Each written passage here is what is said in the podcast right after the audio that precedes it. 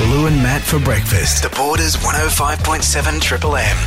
Lou, my household OCD was in full force yesterday. Uh, so I've got this thing, right, where uh, PowerPoint, if there's nothing in it, Yes. it has to be off. It has to be off. yeah, but yeah, okay. But you mean you'll just go around looking for it? Absolutely. They, every single PowerPoint that doesn't have something plugged into it that needs the power at the time, it has to be off. I know it makes no difference, but it has to be off. It's my one and only OCD at home. And I kind of, I was kind of thinking as I was doing it, I was like, well, ev- I reckon everyone's got one. Everyone's got some kind of household OCD. Yes. For example, Lou, I'm sure you'd have one. What what would be yours? I've got more than one. Um, the one that probably comes to mind because I do it wherever I go, even in other people's houses. oh no. Yeah, is is making sure that the lid of the toilet is down after I've used the, seat? toilet. No, the lid. The lid. I always close the lid of the toilet. Now, I've got to explain why. When we first moved into our house that we've lived in for 11 years now, frogs occasionally would come out of the toilet. So, to make sure they didn't hop around the house, we would keep the lids closed. Right, and I remember it's- saying to the kids, you've got to close the lid. Sure. Yeah, not only that, can I tell you another quick story? A friend of mine that lived at Kiewa years ago, Kay and Cliff, good morning. They had a red bellied black snake come up come up through their toilet.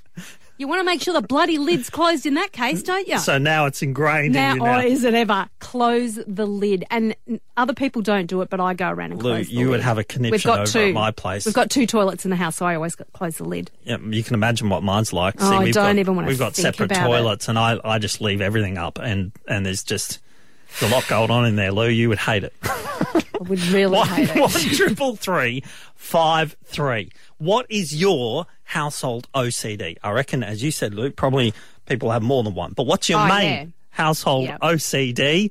One triple three five three. We'd love to find out next. Jackie from Thurgoona, what's your household OCD? Mine is about um, the cookie jar and needing to have an even number of cookies in there. An even number of cookies. Yeah, and one of the most frustrating things for me, I don't know if you know, um, if you buy a packet of Tim Tams, Oh, there's yeah. 11 Tim Tams. How many? 11. 11. Yeah, it's So ridiculous. as soon as I get this packet home, I, li- I have to open it and eat one so that there is. Sounds like a I scam. actually feel your pain because I do the same thing. Yeah, it's a real thing. Like Yeah. it, it, it need, it's just so much nicer when it's an even number. Yeah, because there. then if you're a family, if you're a family of four, Yeah. um, look, it's hard because then there's ten biscuits, and then you have got to fight over the last two. but at least you're not fighting over the last three, and one person's missing out. exactly. I never knew this was a thing. Oh, it's such a thing. it sounds like an excuse just to eat one biscuit, as far as I'm Well, concerned. it's a good excuse. Thanks, Jackie. Hello, Triple M. Who's this? This is Fiona. Hello, Fiona. Um, now, what's your household OCD? Repacking and stacking the dishwasher. I do that too, Fiona. Nobody does it right. No, and they don't. They don't stack them so they wash properly. They don't get enough in there. That's Oh, exactly right. And things get upturned, and then when you Oh. unstack Oh, it, I everything can- full of water. It's a nightmare, Fiona. Oh, Fiona. thank you, Fiona. Feel your Have a good day, guys. You too. See ya. Hello, Triple M. Who've we got? This is Rob, Matt. Good morning. Hey, good morning, Rob. What's your What's your household OCD, Rob? Uh, it's turning lights off in rooms that nobody's in them. You know, everyone goes in and turns the light on and they forget it. Now, that is such a bloke Oh, thing. It's a you- cliche almost, Lou. Now, Oh, are your you sure hubby, your Michael. name's not Michael? Because my husband is obsessive about that. Uh, and he, Well, do you mutter while you're doing it, Rob? Do you walk around turning off lights, muttering to yourself? "Oh. Well, Uh, well, turn the yeah. lights off." it all started, of course, when the kids are young and they're they're hopeless at turning off lights. Yeah. So yes, it was doesn't normally get better. muttering their names. Yeah, it doesn't But, doesn't uh, get any better, does it? Because uh, mine are 20 and 15. They still don't turn the bloody lights off. Well, my, mine don't live with me anymore, so it got better. Oh, You fair can tell them on the phone, though, they probably still leave their lights on. Thanks, Rob. Cheers, guys. Have a good day. You too. See ya. I put the question up on our Facebook page, Triple M the Border, last night as I was turning off all the power switches on empty plug points, which is my OCD. And we got some really interesting ones. So, um, uh, Lenalda says uh, that she has to make sure the bath towels are hung straight and the seams and tag are not showing. Oh, the seams, I don't worry about. The tag, I always hide. Uh, Megan says one of hers, one of hers, I get you, Megan. is that I have to have the same coloured pegs when hanging the washing on the line. Oh, now, Megan, Megan, I'm sorry. That is a bridge too far. Now, I have a few friends that do this too. Really? You, you, you, if you're using two pegs, they've both got to be the same colour. Sounds awful. Now, I can OCD with the best of them, but that is just a little bit too far. I can't, I haven't got time to be choosing the colours of the pegs. Now, how about this for uh, one that sounds um, tiresome? Brad um, says anything in my pantry or fridge must have the labels facing out forward to, oh, my Lord. you know, all of them have to face the right way. Uh, Julianne says mine is the knives in the knife block have to be in line. My son messes them up all the time and it does my head in. I think in line she probably means size wise, I'm guessing. Yeah. And I do mine Yeah, the same way. yeah. Yep, totally get that. Yeah, and Rhodey's got a good one here, Lou. Uh, this, this one sounds um, a lot easier than a lot. Well, depending on how many you've got, I suppose. He, Rhodey says, make sure every beer can is completely empty. Yep, I think um, Oh, Rhodey's drinking the dregs again. on your roadie. nice work. News and sport is coming up next, and then it's time uh, for the free money minute. Ten questions, sixty seconds. Get them all right. Bang. Five hundred bucks is all yours, thanks to Kiewa Milk. And these days, we have to live vicariously, as I said earlier, through the others when it comes to travel. So let's join Brad Jones Racing team manager Peter Vale, who's currently driving up to Townsville from the team's Albury base, of course, with the big V8 supercar truck and some precious cargo as well. He left a few days ago, so let's find out where he is. Pete, good morning. Morning, Matt. Morning, Lou. How are you both? Yeah, fantastic. Now, it's a pretty big journey from Albury to Townsville. It is, yeah. I've already covered just over 2,000 kilometres. I've got about another 100 to go. Oh, excellent. Not far. Oh, not far at all. Now you uh, you sent me some interesting stats about the fuel that you've used as well. Yeah, well, I just keep myself amused by keeping track of what we use and um, getting an idea of how much we're going to use on a trip. So I've used nearly 1,300 litres and I've travelled about um, travelled about 2,200 kilometres. So yeah, we're getting just under 60 litres per 100 kilometres. Very is, fuel um, efficient. pretty good for one of these things, but not good for your family car. No, no, you'd be a bit worried if it was your family car for sure. So, um, how's the weather looking up there? I'm guessing uh, you would have been witness to to a spectacular sunrise this morning. Uh, the one thing about being in the outback and travelling and getting the evenings and the mornings is you get the chance to see some fantastic sunrises and sunsets. And at night, when you're camping on the side of the road, you get some fantastic starry nights as well. So Oh. you see things you don't see living in the city, which is which is nice. It sort of makes a trip worthwhile almost. Yeah, oh, yeah, I I'm can just dreaming about being in the outback and looking at that. Gorgeous. Yeah, yeah. Now, Pete, has anything notable happened to you this time? Because those big trips, things can go slightly awry sometimes. Yeah, we about 800 kilometres into the trip, um, my trailer brakes came on, so I had to pull off the side of the road, and I couldn't unlock the trailer brake brakes. And um, it turns out there was a 50 cent hose clip that had broken, and the airliner came came off. Yeah. But the biggest problem we had was getting. Well, I'm, I'm not thin or small, and neither is my other truck driver, Paulie, who, by the way, when we travel he's in charge, and I'm his lucky, and then when we stop travelling, I'm back in charge. Yeah, yeah. So, so yeah, we had to get a hose clamp and we put the airline back on and fix it. But, yeah, we had to get the truck jacked up and the wheels up to get up Yeah. the to get the, Yeah, yeah, so Jack. that, that wasted a bit of time. Yeah. All right, Paul. Um, uh, Pete, you're uh, breaking up slightly, but it's amazing that we got to chat to you anyway. Because sometimes we can be calling someone in Wodonga and it breaks up Yeah, as well. exactly. So, um, have a great trip up there in Townsville. You're up there for two weeks because you've got the back-to-back uh, race weekends, which is kind of cool. Great for uh, the s- people that love V8 supercars. So take care. Have a great rest of the drive, and we'll uh, see you soon. Thanks, guys. Have a great day. the mixed double partnership of Nick Kyrgios, our very own, and Venus Williams. That's right. They got together as mixed doubles and they were going really well, but then Nick Kyrgios has an abdominal injury and unfortunately they had to uh, withdraw from the Sure. tournament. But in honour of this great partnership, Nick Kyrgios and Venus Williams, I have the top 10 best partnerships. Oh, We start with number 10, Warney and... Ba- oh, actually, I have to make it official before I get to Warney, so it's one of these, Luke. Matt's list. Oh, good. Yeah, yeah, yeah. Okay, so number 10, Warney and Baked Beans. It was a great partnership that got Shane through pretty much all his overseas tours, Luke. Especially India. That's right, exactly. Number nine is Tim Burton and Johnny Depp. Edward Scissorhands, Willy Wonka, Sleepy Hollow, Corpse Bride, Alice in Wonderland, um, Dark Shadows. Uh, here he is as Willy I'm Wonka. Veruca Salt. It's very nice to meet you, sir. I always thought a verruca was a type of wart you got on the bottom of your foot. Creepy.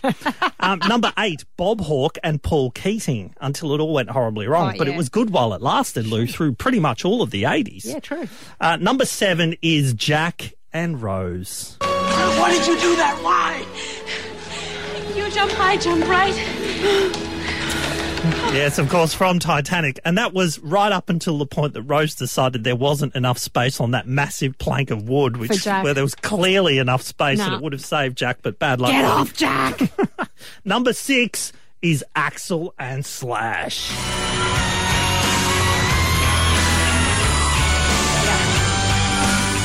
That's Axel singing in the background, sort of screaming. yeah. Um, I don't even say, have to say anything about that. Axel think and that Slash it all, are number six. Number five. Now, this one you might not even be aware of. I'm not sure if you've seen it, Lou. It's Milo and Otis. Oh, yes. Remember Milo and Otis? Yeah, the pug and the cat. Yes. Pug and the kitten. Yes. Milo and Otis became best friends. We're going to take a walk outside today. Now, ironically, if that movie was done today, there will be some serious legal ramifications because I believe a few pugs might have died. Oh no. Yeah, there I'm was some never issues. watching it. then. No, it's probably best not to. Uh, number four, of course, has to be Tom Hanks and Wilson. Wilson, done! Well done! That's such a good movie. Poor Oh, Wilson. Wilson really went through the ringer. At number three of the top 10 best partnerships, it's Ted Bullpitt and his Kingswood. The Kingswood? You're not taking the Kingswood. Just put new Venetians in it. Remember when Venetians were a thing oh, in yeah, do Lou? I ever? Uh, we're celebrating and uh, the partnership of Nick Kyrgios and Venus Williams with the top 10 partnerships. At number two, you'll love this one, Lou. It's Thor and his hammer. Next. Bang! He's just bashing people with it, Lou. You didn't say the name of his hammer. What's the hammer called? Mjolnir. Didn't even know. I threw that in for you, Oh, basically. yeah. 100% just for you. Thank you. And the number one. Probably should have chosen a drum roll more than a dramatic sound. The number one of the top 10 best partnerships, of course, it's Maverick and Goose. I feel the need, the need for speed. Ow! Of course, that was Oh, right up until the point where oh. Maverick killed Goose with some stupid flying. Oh no! Well, if you flew a little bit better and didn't fly through the Oh, jet wash. Don't. Anyway, there we go. There's the top 10. It ended on a real downer. Really good partnership, though. it ended really badly. Just like Nick Kyrgios and Venus Williams. Yeah, It's downer. chisel. And we did say it was a COVID free Tuesday today, but alas, Lou, it's going to rear its ugly head just the once Yes. in our but it Yes, kind of has to because it's, it's still obviously impacting um, so many different things, like the Carevan Foundation. Now, of course, the Carevan Foundation helps to feed the homeless and disadvantaged on the border, but of course, right now there are so many rules and regulations and changing all the time. So, how difficult has it been of late? We thought we'd check in with the founder, John Brabant, and he joins us. John, good morning. Uh, good morning, Lou and Matt. How are you? Yeah, very well, thanks. Now, John, um, the the premise of Carevan obviously is um, not only to provide a hot meal for people that might not otherwise get one, but it's also to provide some um, social interaction for these people who are quite often very lonely and marginalised. Um, is that one of the issues that you're facing at the moment with gatherings? Yes, with the restrictions on public gatherings and social distancing, um, we've had to, to embrace new ways to ease the burden and struggle of our people and families. And we've had to basically increase our scope of help. The, the, the, the main thing is still there the social awareness of poverty, the social inclusion for those living in poverty. So it's not just about the meal. It's it's basically giving Yeah. people a sense of belonging and a sense of identity. But right now, I mean, you, you can't actually do it the way that it's been done for, for many years, like literally right now, like as in this week. I mean, it might change next week, but at the moment, they've pretty much curtailed your ability to just go out in the in the van and give out the meal. Yeah, well, we've been trying to get inside places like St Matthews and and uh, Westside Community Centre and take people inside of places Yeah. rather than having to do it, particularly over winter. Yes. So that's places extra restrictions, unfortunately. But over the last 16 months, like Housing, Yes Unlimited, Always reached out to us when other organisations shut down due to the restrictions because they have people in emergency situations requiring meals. So we've been distributing takeaway meals seven days a week to people in temporary accommodation Yeah. and public housing um, and families. So it's basically a home delivery system for people in need. Oh, that's amazing. So, so that then means you still need volunteers. I'm guessing. Yeah, well, we've probably lost about half our volunteers over the last 16 months, mainly because, you know, people are a bit reticent to go out into the community with, uh, with the, um, the um, situation um, with possible infection. Um, and also, you know, you- they just get out of the habit of doing it. Yeah, Um, yeah. I, I've, I've sort of, when we first started, provided a, a means by which the average person out of out of uh, working hours can can help the person uh, in need. But over you know the last sixteen months, we've lost probably about half our volunteers. Oh man, well, I mean, there's all the information on, on uh, at uh, at carevan.com.au. So uh, you've got a section there that says get involved. So I mean, if you're listening now and you and you think it'd be a great idea, and it would be, then um, get in touch that way. Um, John, hopefully the situation will get better and better as the year goes on. Uh, obviously, as more people get vaccinated, and then Australia gets back to normality. So um, hopefully, it will be easier for you and, and all the other great charities too on the border.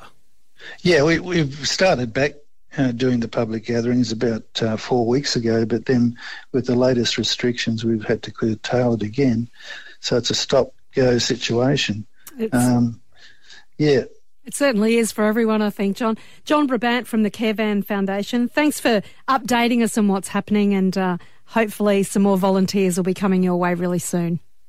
Yeah, sure, and uh, hopefully you guys could come out with us one night and Yes. and meet some of the people, and also with our kids caring, uh, cooking and caring program. It'd be lovely to talk to some of these um, school kids that cook for the Carevan because it's uh, allowed our younger generation to sort of show empathy and compassion for other people. Absolutely. In other words, it's been it's been an education in becoming Yeah, community. yeah. Yeah. Oh, we'd love to. We'll definitely uh, do that, and we'd love to head out one uh, one evening as well when you're back to normal. All right, John Brabant from Carevan, thank you so much, uh, mate. We'll talk to you again soon, I'm sure. Thanks, Matt. Thanks, Lou.